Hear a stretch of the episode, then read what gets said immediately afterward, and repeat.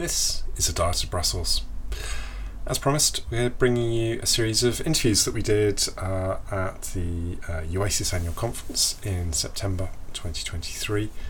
First up, you're going to hear David speaking with Simon Sweeney, who's reader in International Political Economy and Business at the University of York. Simon's uh, done a lot of work on relations between the U K and the E U in the field of security and defence. As you're about to hear, it's something that he's been working on since his doctoral work. It amuses me to remember when I first applied from York St John actually to do a PhD at Leeds, and the supervisor asked me, why why do you want to do research in this area? And I said, well, because there's nothing more important than peace and war. And I've kind of hung on to that position really. So in an organization like U A C E S, I've, I've uh, really enjoyed the multidisciplinary and broad um, range of topics. But also through U A C E S and then through British International Studies Association, I've been part of security, security and defence working groups, and I've um, published in this field also for U K and a Changing Europe. So my interest in security and defence is pretty long established. And as we pivot to that question then, I mean, firstly, when we look back at those negotiations on the W A and obviously more so to the T C A, I mean, do we think, or do you think, that there was a missed opportunity by both the E U and the U K to perhaps agree some degree of a pathway in terms of collaboration?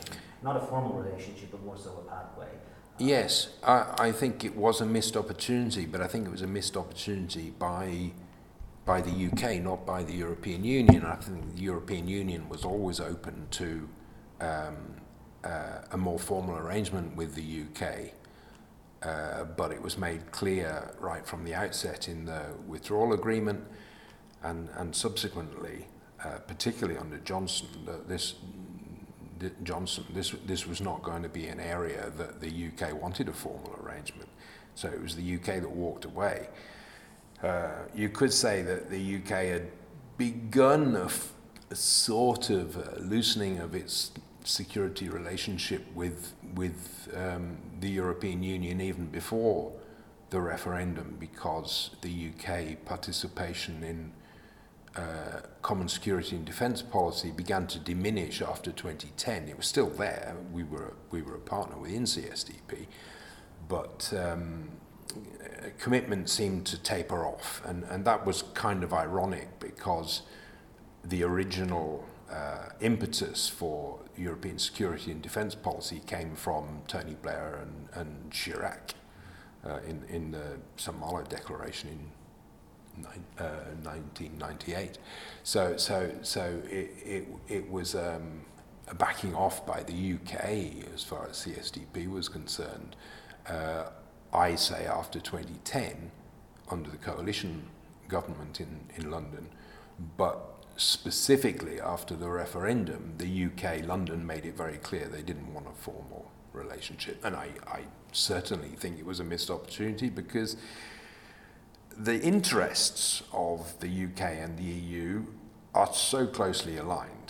I mean, across the whole gamut of security and defence, cyber security included, there's not a cigarette paper between the interests of the two. And do you think that the invasion, however, has changed that the invasion of the Ukraine in terms of opening areas of, of, of in terms of collaboration? Where do you see those specific areas? Perhaps maybe some degree of defence projects, and then the E D A, with some degree in terms of the trade and cooperation agreement at the time, that there may be some willingness to collaborate and some very vague language. And the, then the, I mentioned jo- uh, the, Johnson's as well, and that administration's security agreement with Sweden and Finland. Yeah, the, well, the T C A left out security and defence, substantially so. There was no, nothing substantial on security and defence in the T C A, um, and that was at Johns- Johnson's insistence. Um, since then, of course, yeah, things things have moved on, and and um, I I think it might be overstating it to call it a game changer, but Ukraine has been extremely significant. There's no question, and the end of Johnson's premiership was another marker. We can forget about Truss. She was only there for forty-nine days. Um, but when Sunak came in, it was fairly clear that there was a reset going on. Uh, Sunak is, is more uh, diplomatic. Uh, he avoids the inflammatory language that people like Truss and Johnson um, were, were, were well known for. Um, Truss, I seem to remember, even hesitated on the question whether Macron was friend or foe. You know, it was that bad. So when, when Sunak came in, it was not difficult for him to, to, to be much more engaging as far as Brussels was concerned, and that proved to be the case. There seemed to be a, a much warmer dynamic between him and Macron. That's the second time I've mentioned Macron, because he's obviously a major player in in this relationship. So there has been a reset, particularly, as I say, around Ukraine, and that's because the, the, the disastrous invasion of Ukraine in twenty twenty-two has uh, not only been pivotal in focusing minds in NATO, in, in European capitals, including London, on the enormity of this crisis and the uh, clear alignment between London and European Union interests on how to respond to this. And there has been substantial cooperation, particularly on sanctions and on uh, uh, uh, ammunition supplies to Ukraine. There's been been uh, a high level of in- engagement between the two. And um, although the U K has led on arming Ukraine from the European side, leaving aside America as, as being the largest contributor, on the European side, the, the U K has, has, has been the lead contributor. And uh, of course that's that's gone gone well in, in terms of how it's been received in, in other European capitals, obviously Paris. So um, in this respect, yes, there's there's a much greater willingness to recognise shared interests and the effectiveness or better efficiency in coordinating the response. Uh, would you, just to pick up on a, an issue, you would not rate though Johnson's, the Johnson administration's attempt to broaden out that relationship, because that security agreement with Sweden and Finland initially didn't seem to be that important, but became increasingly important when Turkey and indeed Hungary decided to object to joining uh, or Sweden and Finland to join NATO. So just wondering, yeah. do you, how would you reframe that? Because you're very would, much pivoting towards Sunak being the... I, I would I would recognise Johnson's interest in bilateral arrangements with uh, Finland and Sweden. But it was almost, to me, it came across as a political move. I'm not doubting that the U K and even Johnson were fully committed to Uh, a security alignment with Sweden and, and Finland as potential, at this time, potential NATO members. But I think it was important that, as far as Johnson was concerned, the messaging was in bilateral relations with capitals rather than a U K E U tie-up. Mm-hmm. That's the way I would have interpreted that. Mm-hmm. And we, before recording, kind of touched on whether or not there may be a, a Labour government on the way. Um, the polls certainly indicate that, yeah. But of course you never know, mm. or it's still a year out. But we have had perhaps some rumblings as to where Labour would go in terms of reaching a closer relationship with the United Kingdom, or with mm. the European Union, excuse me.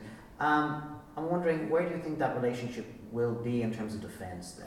Okay. Do you, do you see that there is going to be perhaps something that the Labour Party can do, because we know traditionally the Conservatives have been yeah. against this type of deeper integration in general, and more specifically on defence, and Labour perhaps more willing to, to, to do something on that front? My reading of, of, of Labour is that, yeah, according to John Curtis, and he's the expert, Uh, and there's a very strong likelihood that Labour will have a majority after the next election, probably in autumn next year, twenty twenty-four. And Labour have already indicated that they would want a reset on relations with the European Union towards a more pragmatic, more uh, open conversation in, in, in various areas, although clearly they're not being specific in which areas or how to establish this better working relationship. Um, on security and defence, Labour have indicated that very soon, presumably very quickly after uh, forming a government, Labour would want to re-establish um, a formal security and defence agreement with the European Union to, to facilitate greater institutional cooperation in, in that more formal capacity. Whereas under the Conservatives, should the Conservatives um, um, form a new government after the next election, as I say, it's not expected, but if they were to do so, I think we would see a continuation or continuity from the Sunak administration of a kind of incremental Uh, realignment, not, not maybe that's putting it too strongly, but a, a, an increasing conversation and increasing areas of cooperation, even under a Conservative government led by, for example, Sunak, if he were to win an election. But let's face it, the polls indicate that that's unlikely. So it'll be Labour, and I would see much more than an incremental Uh, increase. I would see something more specific happening quite soon. So perhaps not a Saint-Malo Declaration, but something perhaps closer to the U K's involvement, maybe yeah. in the Strategic Compass, what I'll get to in a moment. Not exactly a Saint-Malo, no. Uh, I don't think, I think Labour would, would not want to um, be, be, be quite so outspoken in whatever new arrangement they would make, but I, I think there would be there would be uh, something more formal than than simply having more conversations. And stepping away from the, I suppose, U K-E U relationship for just one moment, uh, there's been a lot of talk, of course, in relation to the Strategic Compass, and I was just wondering, uh, perhaps you can just tell me yeah. a bit about it, and then also in terms of, is this simply just a mirror image of NATO? Can it really exist beside NATO? Mm. Or indeed, is this very much something that is orientated to for, to interests for France? So French defence industry interest, French foreign policy interest. How would you how do you view this? The Strategic Compass was released in March twenty twenty-two, that is within weeks of the Russian invasion. Mm. And in I think it was in sixty-six pages, Russia got mentioned twenty times. So uh, the invasion focused minds and brought Russia very much into into the conversation around the Strategic Compass. So what was it? The Strategic Compass is is an updating, if you like, of the E U global strategy of twenty sixteen. It attempts to push forward a more coordinated, more integrated European Union engagement in the field of security and defence. And it emphasises partnership, partnership with NATO, partnership with the O S C E, and partnership with third states. Fine. But what the compass, strategic compass is, is, is about even more concretely is about raising capacity, raising the E U level capability to make that effective contribution to European defence, not merely security. So there's there's a security angle in there on, for example, cybersecurity. But the defence element has to do with capability in terms of military hardware. And it's a the strategic compass the strategic compass is a is a is a literally a call to arms that the European Union and its member states must step up in terms of their capability so they can make a more effective contribution to NATO as a European Union, an integrated bloc, and as twenty-seven member states. So, how effective will it be? The Strategic Compass is in a long line of E U policy statements or rhetoric, if you like, on increasing capacity.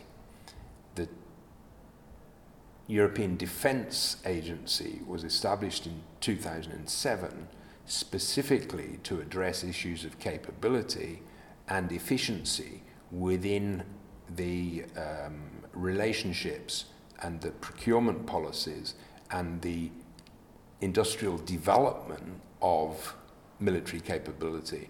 That's been the task of the E D A since two thousand seven, but it's the E D A as an agency has always struggled to really get compliance from all the member states, some more than others. Obviously, France is is, is the biggest player here.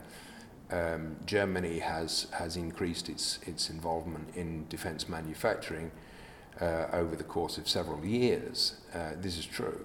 But what the E D A is still pushing for is common procurement policies, common research and development, better articulation between systems so that one system works for all member states rather than each member state having its own system, whether you're talking about, you know, frigates or aircraft or whatever it is. The ideal would be that there's a kind of European, pan-European, pan-European Union engagement in these projects. So within the Strategic Compass, there's a call for the more effective application of permanent structured cooperation, PESCO. PESCO is a framework within which member states can cooperate on research and development and and the the, the generation of military capability. The problem with PESCO, it was envisaged way back at the signing of the Lisbon Treaty in two thousand seven, but it only became activated in two thousand sixteen, incidentally after the um, U K's referendum on E U membership. PESCO has been reasonably successful, let me put it that way. It, it now consists of sixty-eight projects, which sounds good, but where it lacks is full-on strategic capability, big-ticket items. The largest project at the moment under uh, PESCO is the European Military Mobility, which is indeed substantial uh, and has to do with the the, the movement of, of, of, of forces of member states to areas of areas of need.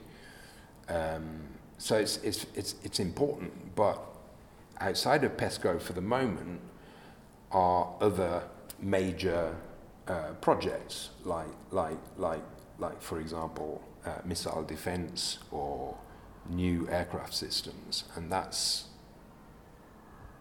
maybe a weakness within PESCO that the Strategic Compass would like to deal with. So the Strategic Compass is is is is demanding a much greater level of European integration and European commitment between member states, common policy, integrated policy, um, commitment to the European defence technological industrial base. This is proving difficult because there are French interests at play, there are German interests at play, they're not always aligned. Indeed, and that is something in terms of as we approach this uh, final question here. I mean, we talk about that defence collaboration, but there is an inherent weakness here, firstly, in terms of European defence. Firstly, you don't have the United States wielding a big stick, so at least trying to get member states to hit that two percent NATO target. I mean, we simply don't have that actor mm. within Strategic Compass mm. or in the mm. European Union. Yeah. And then second of all, I mean, we have those laggards. Germany is a laggard when it comes to defence. I mean, it's certainly, despite that big speech by Scholz in the Bundestag, he has, and his coalition government are now already fiddling around with this two percent target. So my first question then is, how realistic is it to have this European Defence Agency which has all of these national interests versus U S defence industry which, okay, has state interest, you do have that pork barrel mm. politics, mm. but nonetheless it's much more easier to push through defence projects, defence collaboration, et cetera. And then second of all, do you think that there is a risk for the U K here? I mean, becoming strategic or becoming involved in the Strategic Compass and greater defence collaboration, I mean, who is going to pay for the nuclear umbrella? I mean, yeah. It's simply going to be the U K taxpayers doing what the U S taxpayers do for NATO. I think, um, I think in terms of defence spending, uh, all member states, my personal view is that they should step up and not only meet the two percent target, but probably go beyond it. If we go back to the Cold War, uh, it was usual for um, European NATO members to be spending over three percent. And following the end of the Cold War, there were significant reductions, and Germany fell to about one point one percent. And then, as you say, with Scholz, uh, Zeitenwende, after the Russian invasion of Ukraine, uh, there was a commitment to raise German spending to two point one percent, which the German national security strategy has backtracked on that, on this, so that the two percent commitment now is to be met over the period of five years as opposed to immediately year on year. And that's that's that is in, indeed, a, I wouldn't call it a U-turn, but it's a sort of um, lessening of commitment to what was announced in the Zeitenwende speech by Scholz. So um, Scholz is in a difficult position because he leads a coalition, Free Democrats uh, pretty oppositional within the coalition. So uh, there's also the issue of German Germany's historical reluctance to engage with a high level of defence commitment. But it is happening. There is a change. Um, two percent is a lot for Germany, and in real terms will be a substantial amount of money spent on defence, which, given the history, okay, it's taken seven decades to o- overcome the German reluctance, and throughout much of that seven years, Germany, uh, seven decades, Germany has been effectively pacifist. So this is why the change is indeed, I, in my view, highly substantial. In, in the German rhetoric, but also in the German um, uh, ambition to hit that two percent target, it's very significant. So, against that, there is the industrial interests that are too often competitive rather than collaborative between particularly France and Germany. And we see this in the um, future combat air system that the two are lead developers on, where the major companies involved are Dassault in Fran- France and Airbus Defence Space, uh, Airbus Defence and Space in, in, in Germany, have have um, much disagreement between them on on the uh, development of this project. And I would also add to that the unfortunate reality that this future combat air system is being developed alongside a rival competitor project, the Global Combat Air Programme, which is headed by the U K, Italy and Japan. So there are two air systems in development within the European space, and this is cr- clearly not too clever, where resources are limited and research and development would be much more effective if it was fully integrated in one system rather than two competitor systems. So the two are in some sort of a race, and the, the, the, the winner of the race in terms of development, in terms of actually getting the project um, uh, up and running, will will be in, in a strong position. But it would be a lot quicker and a lot more efficient and cost a lot less and probably end up with a better product if this was a genuine cooperative, collaborative uh, initiative. And at the moment, I think it's handicapped by, by this lack of joint endeavour. Um, another significant project that's going on at, a, at the European level is the European Patrol Corvette, the E P C, which uh, is an Italian, French, Spanish Um, collaboration. Uh, again, the U K is not part of this. I think that this again is a loss, because obviously the U K is uh, would have a great deal to offer on any any naval um, capacity development. So it it it undermines these common uh, endeavours when there are competitor systems Uh, on the blocks. Well, firstly I want to thank you very much indeed, uh, Doctor Simon Sweeney from the University of York, for joining here Today on this uh, podcast for the Diet of Brussels, uh, which you can find, of course, on Twitter, uh, our Twitter handle, Diet of Brussels, also on Spotify as well, here at the uh, U A C E S Annual Conference twenty twenty-three in Belfast. So we're on the road uh, with this podcast series. So thank you very much indeed for the time that you gave today. Greatly appreciated and of huge interest, of course, to our listeners as well. So thank you very much. Thank you very much for inviting me. I'm very glad to uh, participate. Thank you.